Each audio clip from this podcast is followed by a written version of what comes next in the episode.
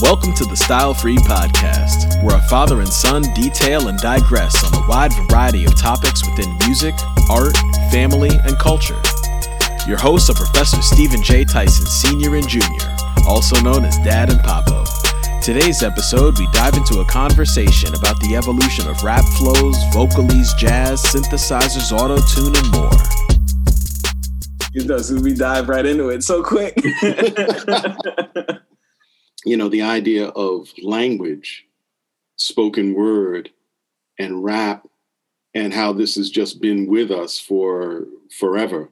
Mm-hmm. And in the 30s and 40s, there was a guy named Slim Gaillard and a guy named Slam Stewart, who was a bass player. And they had a group called Slim and Slam. And and when when Slam would play the the bass, he would be playing a vocal unison. And I guess he was next to the bass so that the vibrations of his voice harmonized with the strings when he would be playing the bow. So go you know that kind of thing and it was almost like a like a synthesizer like a vocoder but back in the 40s and so and slim gaillard who was a guitar player and a piano player uh, he was in night music with um, uh, david sanborn one time oh wow back in the 80s right mm-hmm. i remember that he would have he'd have he'd have he would make up words like there was a popular song that your grandparents used to enjoy it was called the flatfoot Floogie with the Floyd Floyd. uh-huh. Flatfoot Floogie with the Floyd Floyd.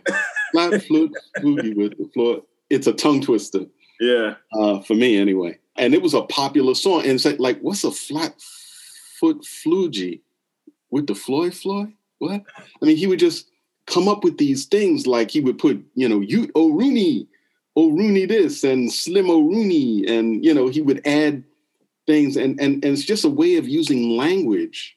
It was almost like it was built off of scatting mm, mm-hmm, mm-hmm. or hearing foreign languages. GIs going over to France in the First World War and, and trying to speak French or something. And then they come back and say, well, you know, that's bougie or this. Or. So it's interesting how language builds and, and, and where it comes from and how it gets into the lexicon and, and, and also into the cultural mainstream. And then that made me think also how that's built off of, in a certain sense, of scatting. Mm-hmm. When Louis Armstrong, Ella Fitzgerald, and all these folks would be going. Uh, I think there was one instance where somebody forgot the words.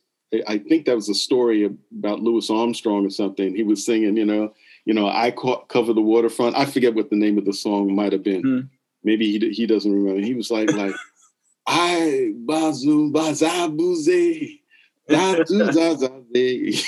you know, right so so words, you know, like somebody heard the sound of of um the boom bop do bop da bebop. mm-hmm. Oh, let's call that bebop. Right It has a certain kind of rhythmic or percussive, you know, rhythm or something. So we've always found ways to ride along the rhythmic or sometimes the melodic, but the but the the rhythm is the under is the foundation, and then you have the melody on top. And how the the when the rhythm changes, you know, what what precipitates the change in the rhythm? Mhm. you know what's going on in society and culture and so forth that that changes it does it match? Is it selected? It does it does it manifest itself because it expresses the times? Mhm. or is it something that that anticipates the times to come? It picks up on on on it's like listening to uh your, your ear is to a, a railroad track and you can hear the vibrations of the train in the distance coming. And so it manifests itself that way. So uh, as artists as creatives you know that that kind of goes into that whole story as to what extent we are antennas and and then transmitters Mhm. um, yeah so this is just part of that story i think that you were thinking about exploring which is how has cadence rhythm yeah manifests itself you know or i think you were saying drumline cadences with what was going on in the 80s or maybe even the early 90s in terms of a certain jazz aesthetic. Yeah. Maybe it's in time signatures maybe it's mm-hmm. in we know that Rakim talked about the saxophone and John Coltrane and you know how instrumental that was, no pun intended, in in his vocal delivery and his sense of, of time and where to land the beats and, and so forth, and how he how he even thinks about units of time Mm-hmm. uh, in his flow. Yeah. I mean, you're right in there, so you're you're you're an authority to be able to talk about these kinds of things uh, as well. I mean, not, definitely not as much of a, an authority as Rakim, but I mean, but it was reading his book that made me think about this topic because he was talking about the influence of Charlie Parker and you know him also growing up and playing the saxophone and and wanting to be a saxophonist at, a certain point before he ended up getting into a, a budding young football career. When I was reading that, I was like, wow, it makes sense. Uh, Hearing his flow and hearing a lot of of the flows that were used by various rappers, specifically in like the late '80s, like you don't really start getting, at least in my perspective, you don't really start getting more of a diversity of flows until like the mid 80s until the late 80s. Rakim and Big Daddy Kane and even KRS and Chuck D were rapping way differently than like Run DMC was in 85 or, or Sugar Hill Gang was in 79. Um, they were a little more simplistic in their rhymes than it started to evolve into um, whenever you get to the mid to late 80s. Yes. And so it was like, so when I was thinking about that, I was then thinking about, I, I remember the first time I ever heard Migos, and it was probably like the summer of 2012 or maybe 2011. And I think it was the Versace remix that Drake got on. I immediately was like, you know, this flow is very, it almost it felt like very staccato, but it immediately reminded me of the snare drummers on a drum line because mm-hmm. it has like a very like and, and also then thinking about Migos and and a lot of other rappers from the south like they're coming from Atlanta they're coming you know from the homeland of drum lines and HBCUs so that's a, like so I remember when I was living in New York you know from 2007 to 2011 and there was this exodus of New Yorkers everybody was leaving New York and moving to Atlanta and I Mhm. was like, what's going on? Like, why is everybody moving to Atlanta? Most people were like, you know, the real estate is way cheaper and I can do a similar job that I have right now. So they just packed up and a lot of folks are just moving to Atlanta.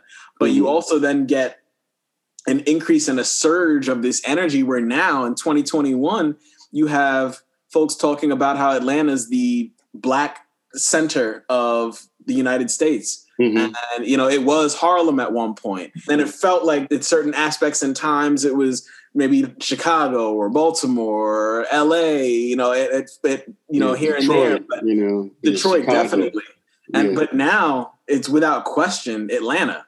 Yeah, Uh, and it, and it's just like you know what and even dc had its chocolate city heyday which you know gentrification and all that stuff has kind of deaded a lot of that. Philly is a very black city but I mean, you see a lot of gentrification and pushing you know folks getting pushed out of west philly pushed out of north Mhm. philly left and right like even in the decade or so that i've been out here. That reminds me of that film, that sequence in in um, in Boys in the Hood hmm yeah when um, what's his name, Laurence Fishburne Laurence Fishburne Yeah. starts breaking down, yep you know, how it's done. Yep, exactly, Yeah. exactly. I mean, they were they were saying it all back then, and uh, and and that's that's what's interesting too is there's the gap in generation that happened after that. You had like Boys in the Hood, and you had this knowledge or this medicine that was getting put in the candy, so to speak. But Mm. then that kind of just fell by the wayside. It was just straight candy Mhm. and there's not Mhm. a lot of information and knowledge that's getting carried in there. So getting back to like flows and and like hip hop and everything, it's like man, like here we are with this. Everybody's doing this. Like I remember, I forget what year it was, but Snoop has his, uh, or at least had his um, podcast, like GGTV, I think it was called. And one of the episodes, he's I think he's on there with Fifty Cent, and he talks about the flow that everybody's using, and he's like, and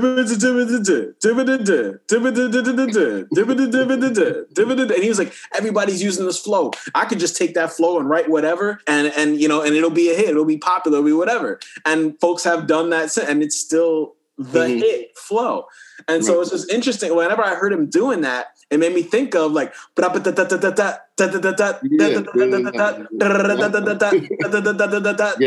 was Yeah. like, wow, not only is that then drum lines, but then that's also military. And then it also has like the sound effect of a machine gun too.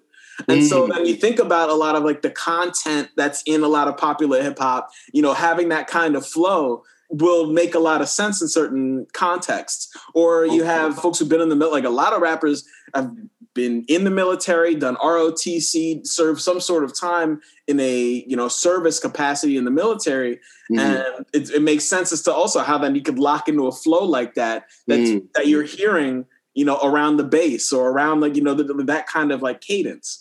And yeah. so like I was just really thinking about like like how we've evolved from that jazz style in the 80s and, and, and like late 80s to some extent the early 90s and then trying to figure out what was going on in the 90s. In the 90s and the early 2000s, it felt very conversational. Hip hop was more of a conversation. Like you had Jay Z, Nas, even like the like Digable Planets or you know Tribe Called Quest. On the scene, Tribe Called Quest. Like it was like folks are having a conversation with you, and a lot of times over jazz beats. Yeah, so just, yeah. right, right. Like so, you have um uh uh, uh what's his name um the abstract. What, oh, Q-Tip. Yeah, Q-Tip. Right, yeah. and you saying and I would girls going down, you know, and then and then Phife or somebody would uh-huh, come chimes in. You know, I'm down, down, about to get down. Here they go, down, down, down, right, right, right. back and forth, you know. Yep. Yep. But that was sort of like trading the way that jazz musicians, you know, at a certain part of a song, they start going, and the guy would answer, you know, yeah. so yeah, response yeah, it's that communication. Yeah, yeah, you know.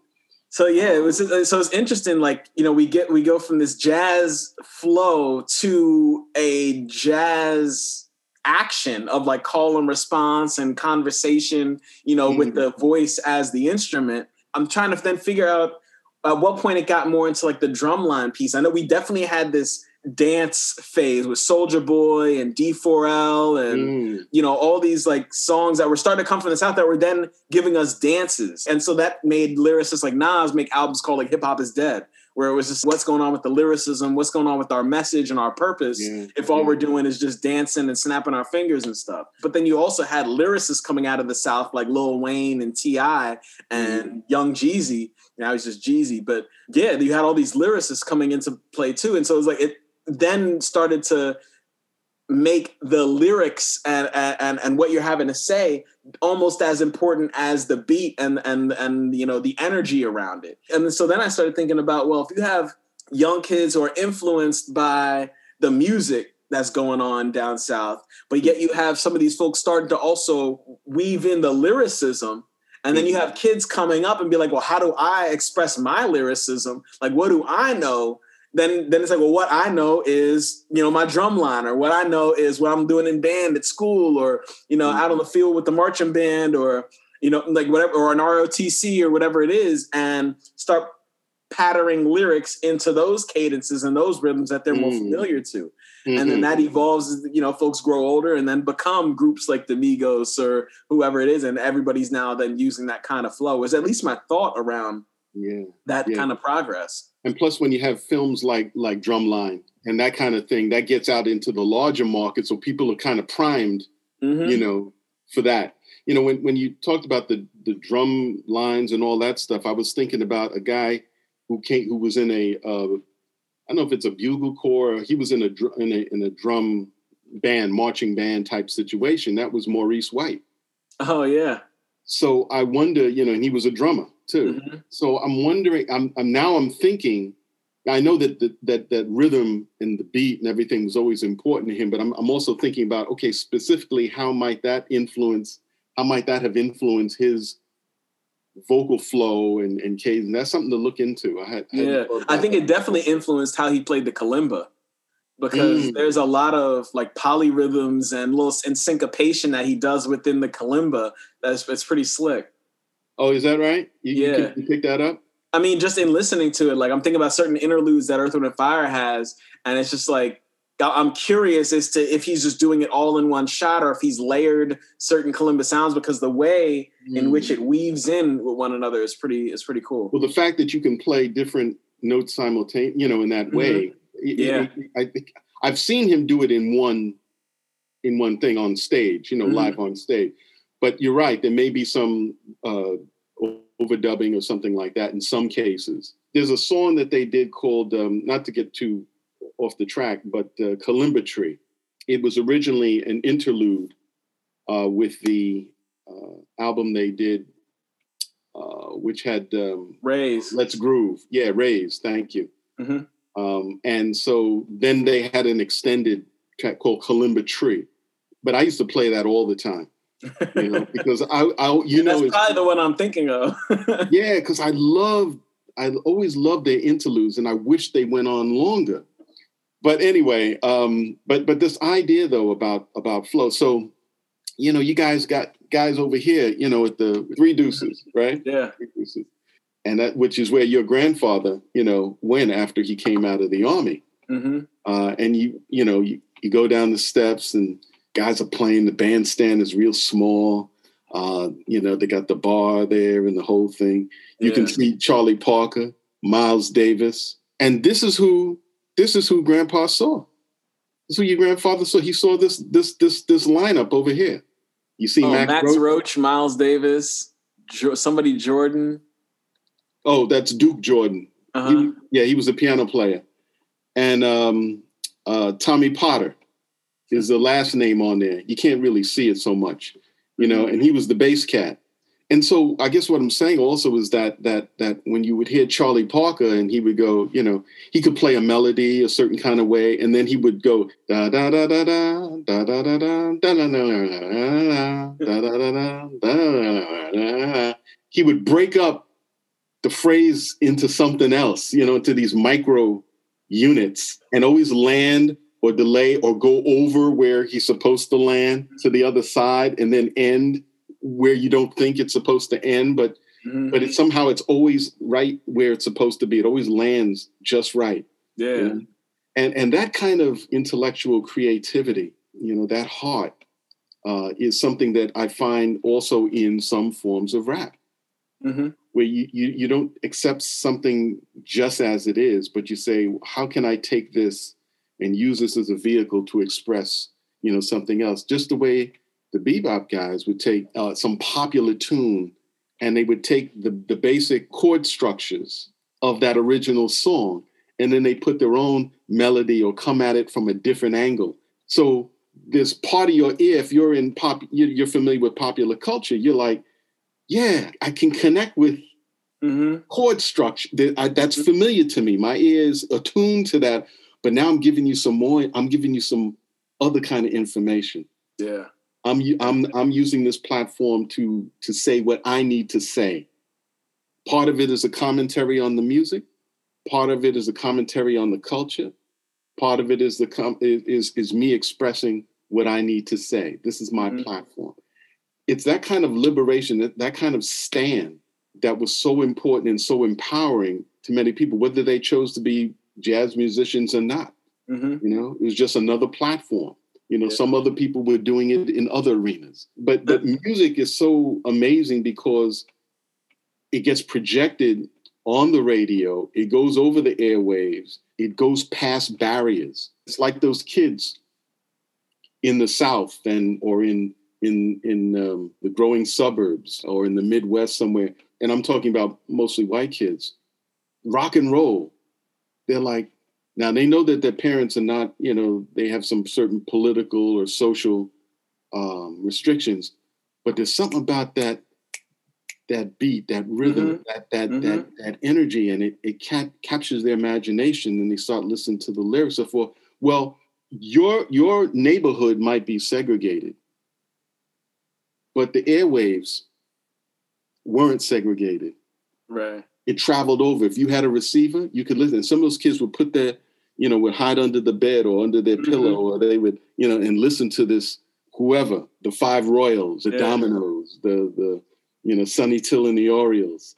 Uh, then later on, Elvis and you know all these other Little Richard. You know, it's like Mhm. what, what? Yeah. So that's the power of, of music and and the technology and being able to use it, hmm you know, in order to advance the culture. Yeah, definitely. And like, and I think that you know, thinking about the people taking the pattern and the rhythm and the flow that's really popular right now, like the folks who are considered like some of the best to do it or the best rappers alive right now are the ones who've been able to take that flow, but use it to still convey their message their way, as Mhm. opposed to doing that flow and then just making whatever throwaway song that you could make with it. So like Kendrick Lamar, J. Cole, Big Sean, folks like that are using, you know, this more modern kind of triplet flow or or, mm. or military or drumline, drum cadence kind of flow and incorporating it as needed, but are doing it in a more unique way. How how are you responding to that? With your own music and I mean, so with my album Intellectual Property, like part of that was intentional to make songs that either the beat felt old school, but yet the the flow or the the the content was relevant to right now, mm-hmm. or the flow felt a bit old school and, and it was intentional in that regard too. So like a song like Degrees, where it's definitely more contemporary and the flow is that triplet or that that cadence that, that we were just speaking of um, it, it definitely exactly. Yep. Yeah Yep, way different than you know my song "Old School" or my song "What's Up" that are definitely more intentional in having that old school kind of flow. Just because, I mean, I was you know born in '85. I've raised on all these artists that helped to change hip hop's flow and lyricism forever, mm-hmm. uh, and so to not one, I mean, it, that's never gonna not be in me because you know that's just the era I grew up in and the folks that I grew up on. But to not also acknowledge that while also like carrying it forward. You know, it's like tipping your hat and acknowledging those who laid the foundation. You know, but yeah, still going, still moving forward. Yeah. Yep. Exactly. You're carrying it with you forward. You know, mm-hmm. you're, you're, carrying that aspect of the culture. You, you know, you're holding it up in a way and saying, you know, I acknowledge you. You know, when you hear somebody, and let's go back to jazz again. You hear somebody like uh, Charlie Parker, or you hear Miles Davis, or you hear um, Sonny Rollins, or they are carrying the people that they listen to. Mm-hmm, you know, mm-hmm. Miles Davis might have been uh, Freddie Webster, mm-hmm. you know, Fats Navarro, uh, you know, some of his contemporaries, Dizzy Gillespie, of course, Clark Terry. Mm-hmm. You know, he, he, that's embodied in yeah. what he's doing, right? Sonny mm-hmm. Rollins, listening to Coleman Hawkins, you mm-hmm. know, I mean, the Hawk. I mean, that was that was the cat. You know, Ben Webster, all these guys, Lester Young and I would say even even you know Lester Young with Miles to to some extent. You know they're they're paying attention and they're and they're saying I respect you. I I I, I connect with what you're doing. Okay, now I'm gonna fold that into my flow mm-hmm. and keep moving, keep moving. Yeah. So you're in the, in that sense, even though it's different genres per se, um, the the principle of carrying the culture forward, you know, is still there, and and and not by by by um, you know closing the door on the past. You know, like Miles would say, "I never look at the past. I don't I don't pay attention to." But mm-hmm. he knew where he came from, mm-hmm. and you can't build you can't build anything off of nothing, right? you know. So people say that, but but the point is is that uh, whether you acknowledge it or not, you're building off of something that your antecedents or what came before and, mm-hmm. uh, and that's how that's how we and i think it's important to know that. I think it's important to know the names because then it gets people out of the the sense that you know they're inventing the the wheel. Right. You know, or or that it's all about me. No you're one part of a mm-hmm. bigger picture.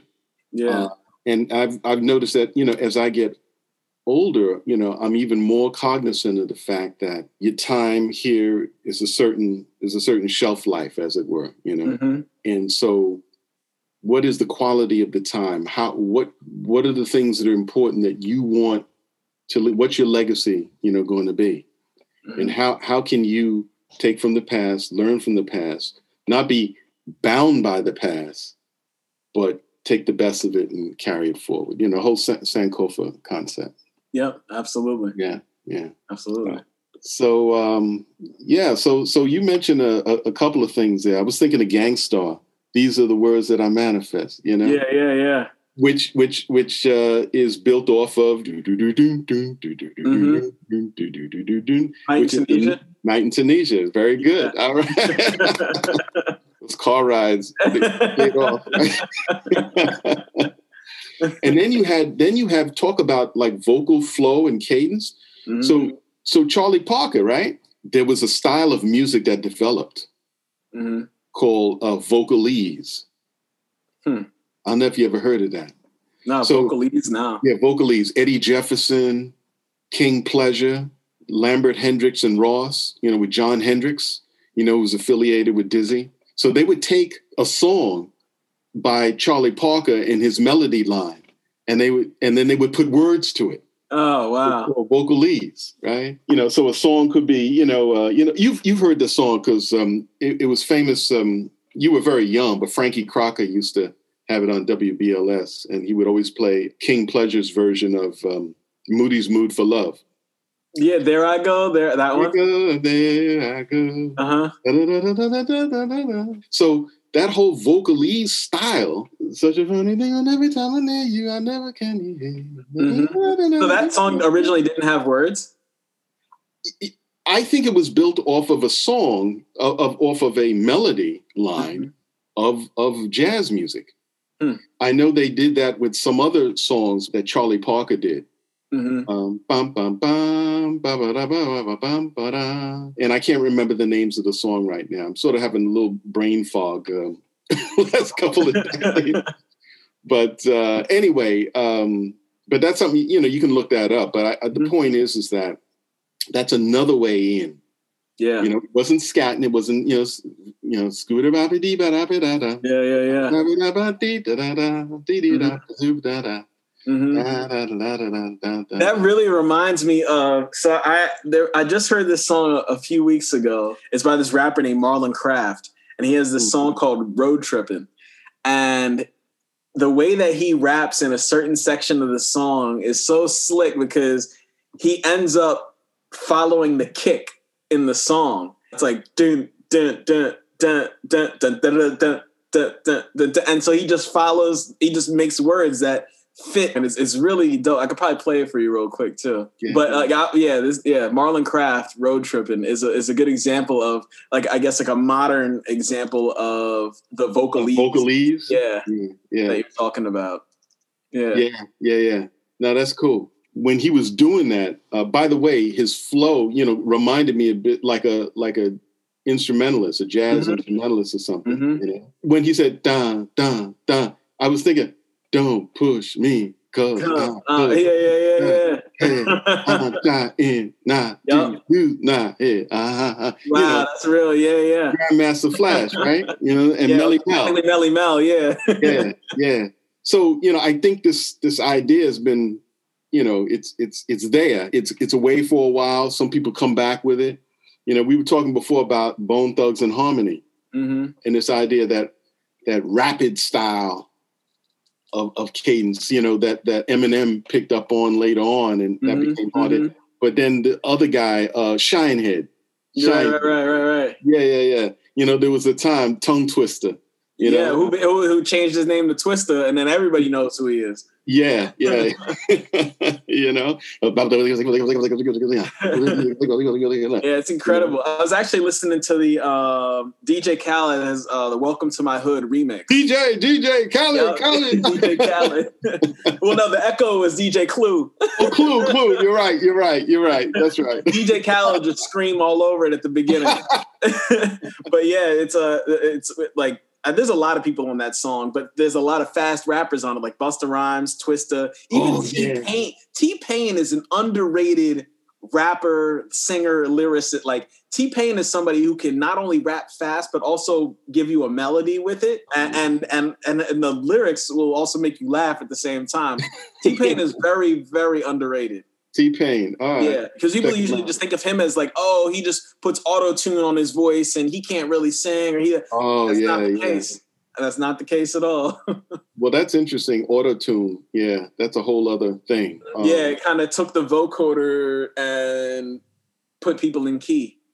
Yeah. so like if you couldn't, if so, if you couldn't sing in key, or if you couldn't play the keyboard with the vocoder in mm. key, or even know how to play keyboards, then you weren't able to do it. And then people like people ended up taking once they learned about auto tune and, and that software, mm-hmm. ended up using that and and being able to manipulate that in ways that have changed, you know, modern music in its own well, way. You know, that's where. But then going back, you know, taking that whole that connection with the vocoder, mm-hmm. you you could bring that back to um you know, not just Roger Troutman and Zap and and and which was Computer Love and all those kind of things, But then you go back to Herbie, Mm-hmm. you know, Mm-hmm. the Sunlight album, you know, for example, right?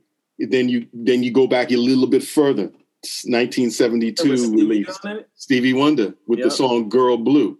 Uh huh. Have you heard the song "Girl Blue"? Yeah, yeah, I love that song. yeah, Yeah, I can, I can yeah. play that in here too. Yeah, I mean, that change using electronically changing, it kind of reminds me. I was talking before about Slam Stewart Mm-hmm. uh, and and and the way that he used the bass. You hear that in uh, Dizzy Gillespie. You know, uh, had some of that too.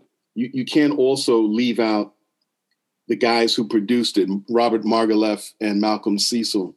Mm. you know, with the Tonto system, you know, that integration of different uh, synthesizers and computers. Once they connected with Stevie, it was full on. I mean, he was just finding ways, you know, to to do that in his the three classic, quote unquote, Stevie albums. You know, there was there was sort of the I have the album that came out before this one Mm-hmm. came out in I believe 71. It was called Where I'm Coming From. Mm-hmm. And it's there where he's starting to begin experimenting with some funky electronic kind of stuff. But but it really comes full full force uh, in Music on My Mind. Yeah. And then and then Talking Book from Big Brother and and and all the other songs on there. And then and then of course uh, Innervisions, Mm-hmm. you know, which is Golden Lady and it just it goes it just goes on. I mean, th- those are considered the classic Stevie. Of course, they're, you know, songs in the key of life. Yeah. I mean, you can't.